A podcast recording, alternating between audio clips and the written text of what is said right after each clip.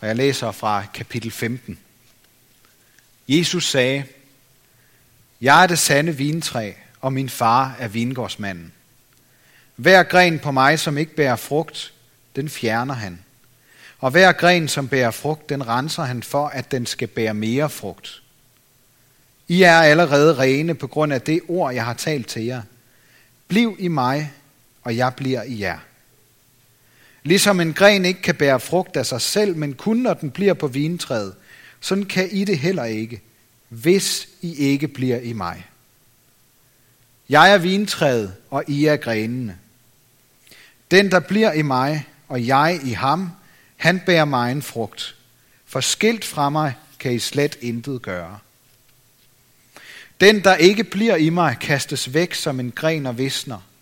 Man samler dem sammen og kaster dem i ilden, og de bliver brændt. Hvis I bliver i mig, og mine ord bliver i jer, så bed om, hvad I vil, og I skal få det. Derved herliggøres min far, at I bærer megen frugt og bliver mine disciple. Som faderen har elsket mig, har også jeg elsket jer. Bliv i min kærlighed. Hvis I holder mine bud, vil I blive i min kærlighed, ligesom jeg har holdt min fars bud og bliver i hans kærlighed. Sådan har jeg talt til jer, for at min glæde kan være i jer, og jeres glæde blive fuldkommen. Amen.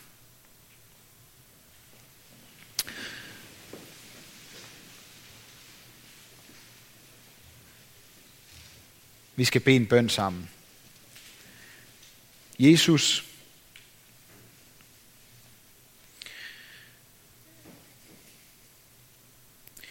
vi beder dig om, at du vil skabe troen i os. Troen på, at det er godt at hænge sammen med dig. Og at det er godt, kun godt, at have dig i vores liv. Amen.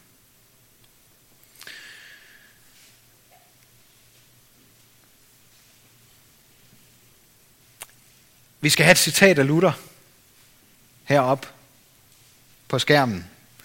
For det er interessant, at han netop har sagt noget om det her med tro og det her med at være et træ. Han siger: Gode gerninger gør ingen god, ligesom heller ikke frugterne kan gøre et træ godt, men et godt træ bærer gode frugter, og et godt menneske gør gode gerninger. Et godt menneske og et godt træ vokser uden gerninger, alene ved troen på Guds sande ord. Her får vi en lille smule svar på, hvad det handler om, det her med, hvorfor er troen så vigtig? Jamen det er, fordi det handler om at være et godt menneske. Og hvordan bliver man et godt menneske? Jeg ved ikke, om I har prøvet at blive et bedre menneske, eller prøve at arbejde på at blive et godt menneske. Det kan vi godt. Vi kan godt rykke os. Vi kan godt blive bedre ved at arbejde på det og kæmpe for det osv. Men grundlæggende set, så bliver vi ved med at lande tilbage på, at der også er noget i os, som ikke er godt. Og hvis vi skal komme det til livs, så er vi nødt til at gå helt anderledes til værks. Så er vi nødt til at lægge de der gode gerninger og alt det, vi skal, fra os for et øjeblik. Og så finde ud af, hvad der er endnu vigtigere. Og der tror jeg, at det er vigtigt at lytte efter, hvad Jesus siger, når han fortæller om vintræet og grenene, når han fortæller om sig selv, og om dem, der tror på ham og følger efter ham. Hvad handler det om, når Jesus siger, bliv i mig, så vil jeg blive i jer? Det her med vingården, det er et gammelt billede. Det er hentet fra Det Gamle Testamente, hvor Israels folk sammenlignes med en vingård, og hvor Gud, der har skabt dem, er vingårdsejeren. Og Jesus er meget mere provokerende, end vi måske umiddelbart lægger mærke til, når vi hører ham sige, Jeg er det sande vintræ, og I er grenene. Det han siger til dem dengang og til os i dag, det er, at det ikke er nok at se sig selv som et vintræ i vingården, der kæmper for det gode i verden. Det er ifølge Jesus kun grenene på træet midt i haven, der kan overleve i længden. Kun som gren på livets træ kan vi redde livet. Og derfor siger Jesus, bliv i mig, fordi han er livets træ, og ham det evige liv udspringer fra. Han er plantet af vingårdsejeren midt i vingården.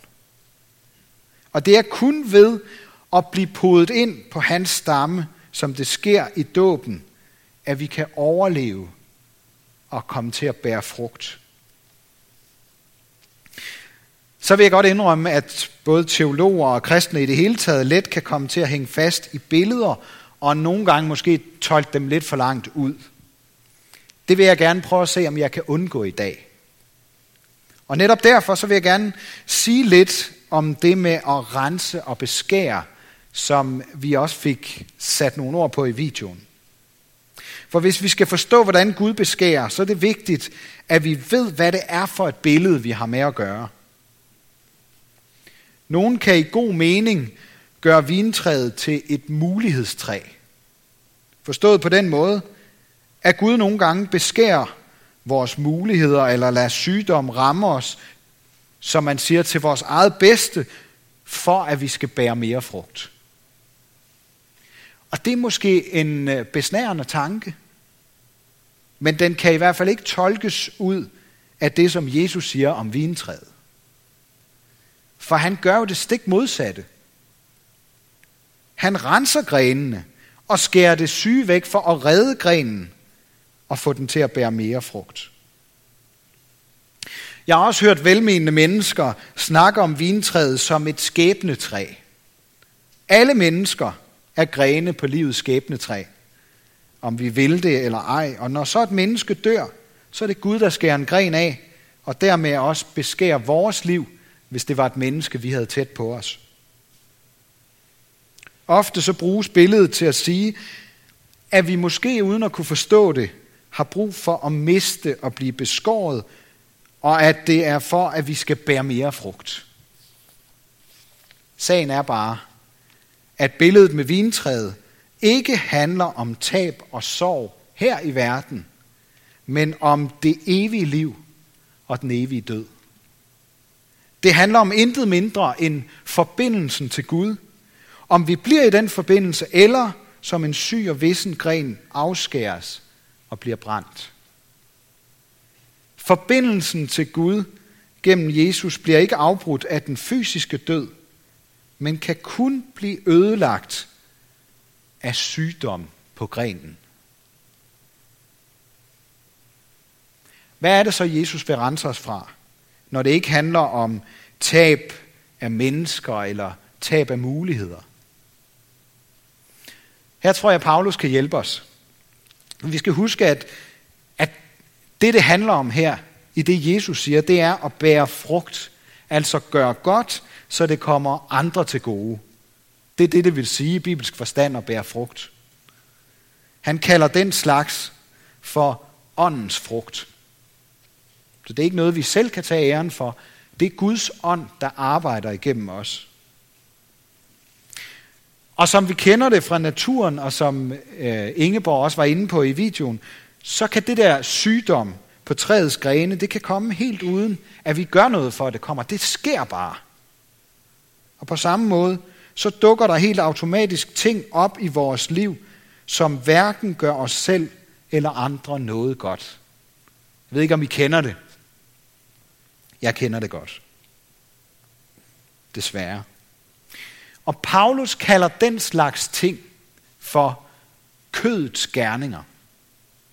Utugt, urenhed, udsvævelse, afgudstyrkelse, trolddom, fjendskaber, kiv, misundelse, hissighed, selviskhed, splid, kliker, nid, drukkenskab, svir og mere af samme slags, skriver han. Problemet er, at han også tilføjer Den, der gør den slags, skal ikke arve Guds rige. Fuldstændig parallelt med Jesus, der siger, en gren, der ikke bærer frugt, bliver hugget af. Det er derfor, vi døber små, tilsyneladende uskyldige børn, fordi vi alle er født med en arvelig sygdom, der vil forpeste vores og andres liv og gøre det helt af med os, hvis ikke vi får hjælp udefra. Og det er den sygdom, syndens sygdomme, vi bliver renset for, når vingårdsmanden beskærer og renser. Og det gør han ikke, for at det skal gøre ondt, eller for at gøre livet surt for os, eller så kan I lære det. Så hold dog op med det der.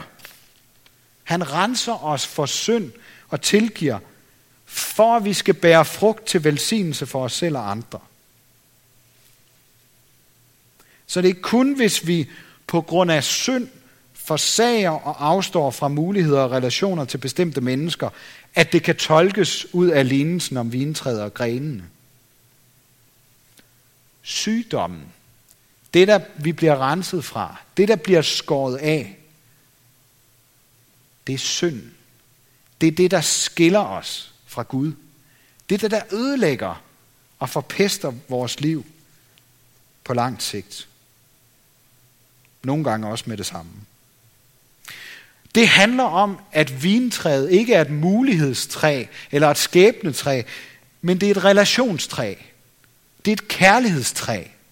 Det er et nyt familietræ med Jesus som stammen. Vi er jo meget forskellige som mennesker, os der er herinde i rummet lige nu her. Meget forskellige. Det vi har til fælles, det er troen. Det er stammen.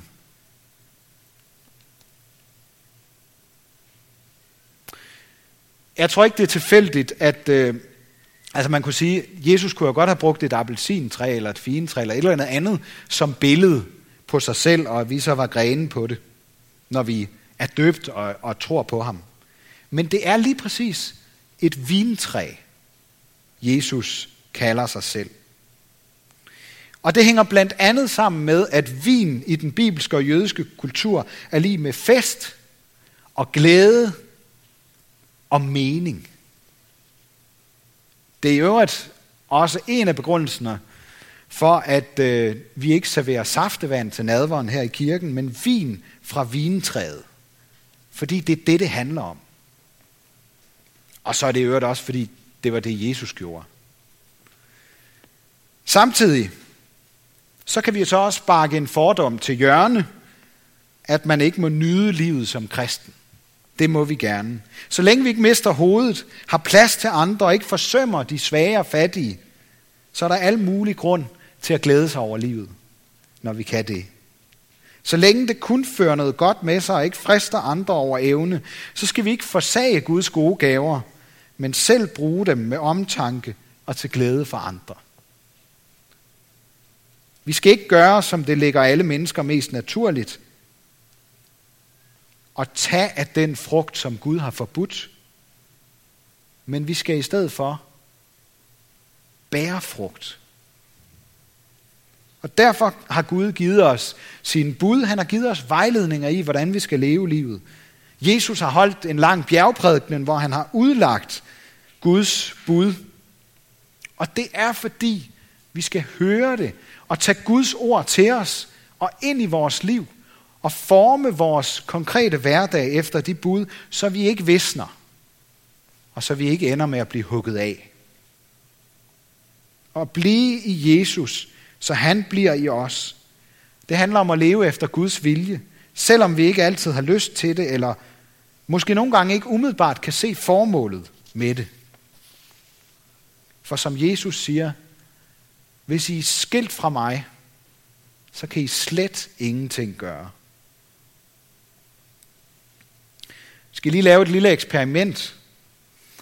I skal lige prøve at mærke efter, om I uden hjælp kan leve op til det, som Paulus kalder for åndens frugt. Åndens frugt er kærlighed, glæde, fred, tålmodighed, venlighed, godhed, trofasthed, mildhed og selvbeherskelse. Det er i hvert fald, hvis jeg skal være ærlig, ikke altid de ord, der passer på mig. Hvordan kan Jesus så sige til sine disciple, som sikkert har haft det lidt på samme måde, at de allerede er rene?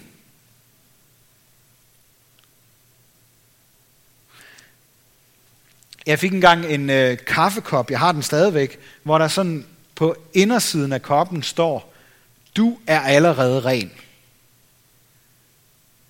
Og som regel, når jeg kigger på kaffekoppen, så har jeg brugt den. Og så er der sådan en kafferender, sådan en mørke kafferender. Jeg har brugt den så meget, at den er efterhånden svær at få vasket helt ren, selvom jeg gør det nogle gange. Så kan man stadigvæk lige se, at der har været kaffe i den. Og så står der det der, du er allerede ren. Det er koppen i hvert fald ikke. Og hvis jeg skal tænke på mig selv, jamen det er jeg da heller ikke. Jeg er da ikke allerede ren. Jeg er da ikke perfekt. Ligesom kafferanderne, man kan se i koppen, så kan jeg tydeligt huske de gange, hvor jeg gjorde noget, som jeg egentlig helst vil glemme, at jeg har gjort. Du er allerede ren, står der så. I er allerede rene, siger Jesus. Og jeg må være helt ærlig at sige, jeg har simpelthen svært ved at tro på det. Både når jeg hører det, Jesus siger, og når jeg kigger på min kop. Men igen og igen, så prøver Jesus at forklare det, der bare ikke er naturligt for os mennesker at tænke. Fordi vi tænker, at hvis vi gør det lidt bedre, så bliver vi lidt mere rene. Så bliver vi lidt bedre på bunden. Og så siger Jesus, I er allerede rene. I skal ikke gøre noget, men I skal lade mig gøre det, der skal til. I kan alligevel ikke gøre det godt nok, hvis I selv forsøger. Det var mig, der bar dine synder, så du kan bære frugt. Jeg renser og skærer synden væk, så du kan leve livet fuldt ud.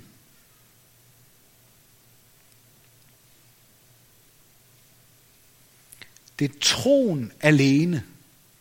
Troen på, at Jesus renser fra al synd.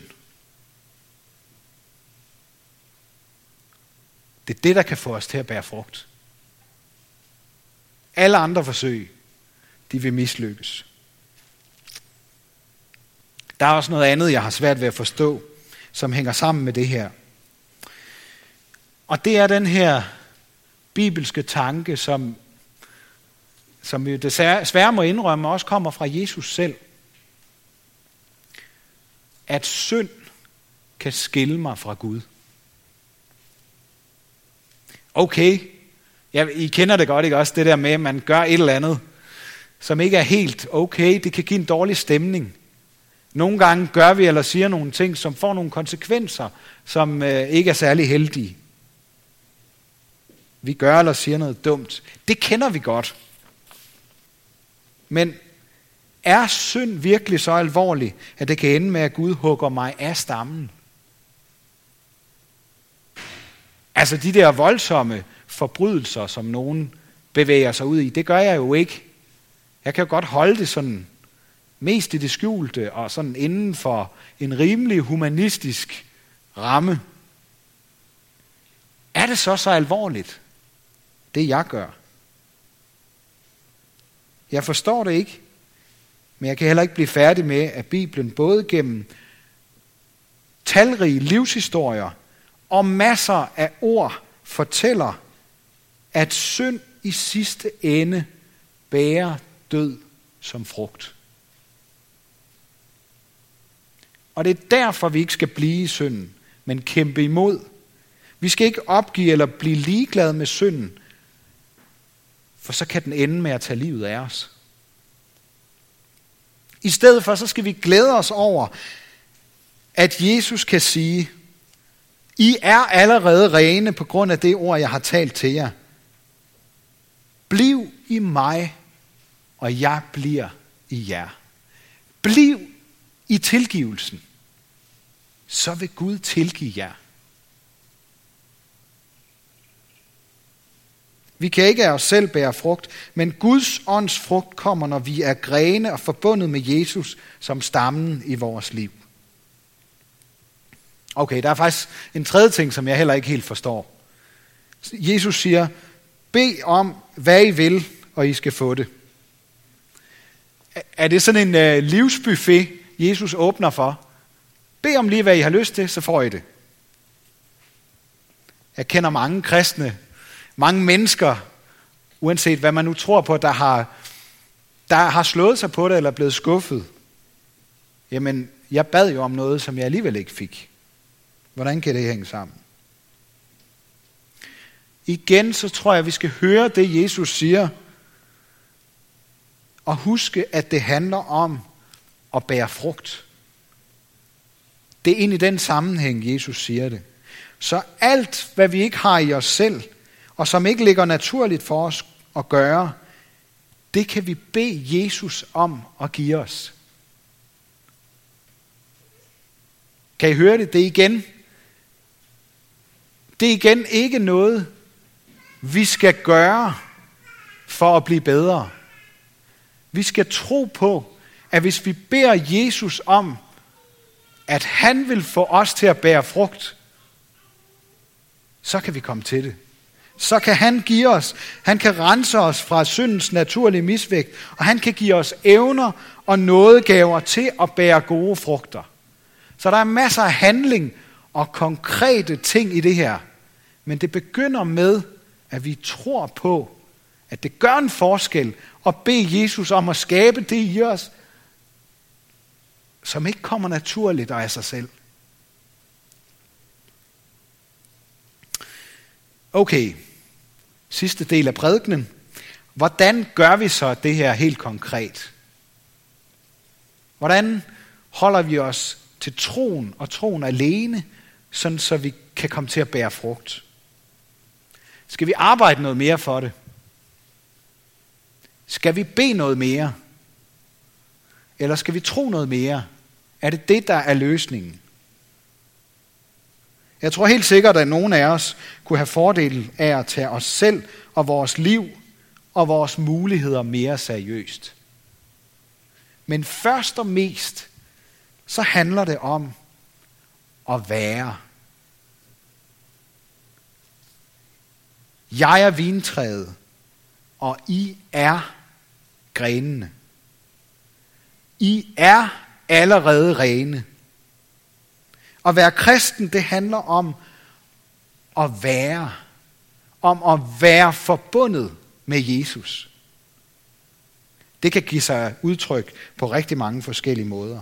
Hvis vi vil bære frugt og gøre godt, så skal vi først og fremmest være. Være for at bære. Det er essensen i dåben, hvor vi bliver båret hen til Jesus, bare for at være. For at være hans. For at være Guds barn. Ellers så kan vi dybest set ikke selv bære livet. Og vi kan ikke komme til at bære frugt. I hvert fald ikke åndens frugt. Ånden arbejder, når vi hviler og bare er. Sådan som vi er det på hviledagen, hvor vi på en konkret måde bliver i Jesus, og hans ord får mulighed for at blive i os, fordi vi hører dem. Fordi vi er der, hvor man kan høre Jesu ord. Når vi begynder med at være dem, vi er skabt til at være, så kan vi også ønske og længes efter, at vores liv må tage farve af alt det, som vi er i Jesus. Længslen er troens måske mest basale udtryk. For tro, det er at blive sat fri fra at burde og skulle alt muligt. Når vi ikke gør os til mere end dem, vi er, så finder vi ud af, at vi er afhængige af Jesus, og måske bliver villige til at blive ham som en gren på en stamme, så kan vi bede om hans kraft til at bære frugt, når vi er der. Så kan vi begynde at tro på, at vi kun kan leve et godt liv, hvis synden ikke får lov til at afskære forbindelsen til Jesus. Så kan vi begynde at arbejde på at give plads til åndens frugter i vores liv. Og så kan vi heller ikke selv tage æren for det. For det er jo ikke os, der gør en masse godt for at blive frelst, eller for at Gud skal synes bedre om os. Men det er Gud, der får æren, for det er ham, der gør det igennem os. Hvor gode eller hvor dårlige vi er til bare at være, er heldigvis ikke det, der afgør, om vi er forbundet med Jesus, og om vi bærer frugt. Jeg bliver i jer, siger han.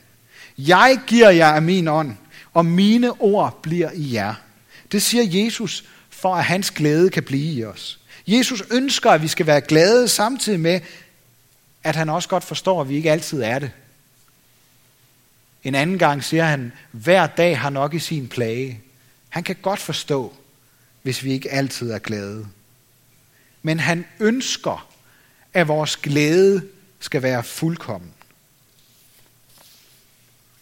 Og det arbejder han ikke på ved at tvinge nogen smil frem hos os, men det gør han ved at smitte os med sin egen glæde. Glæden over at se mennesker blive sat fri, at mennesker får nyt håb og ser Gud midt i en underlig verden, hvor han nogle gange kan være svær at få øje på. Glæden over, at mennesker bliver mødt med kærlighed, og glæden over hver gang en synder vender sig om til Gud.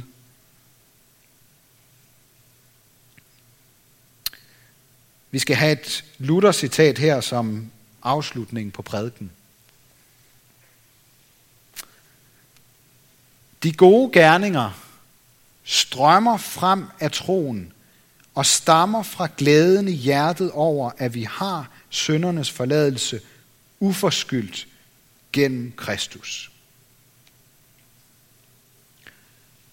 De gode gerninger, det med at bære frugt, det stammer et bestemt sted fra. Det stammer fra der, hvor vi bare er, som dem vi er, på godt og ondt. Og hvor vi kan glæde os dybt i hjertet over, at selvom vi er sådan, som vi er, så får vi lov til at være i Jesus, og han vil være i os.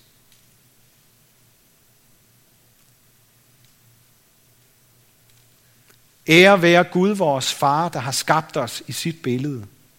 Ære være Guds søn, der tog vores straf, så vi kan slippe fri. Ære være Helligånden, ham der gør Guds kærlighed levende for os.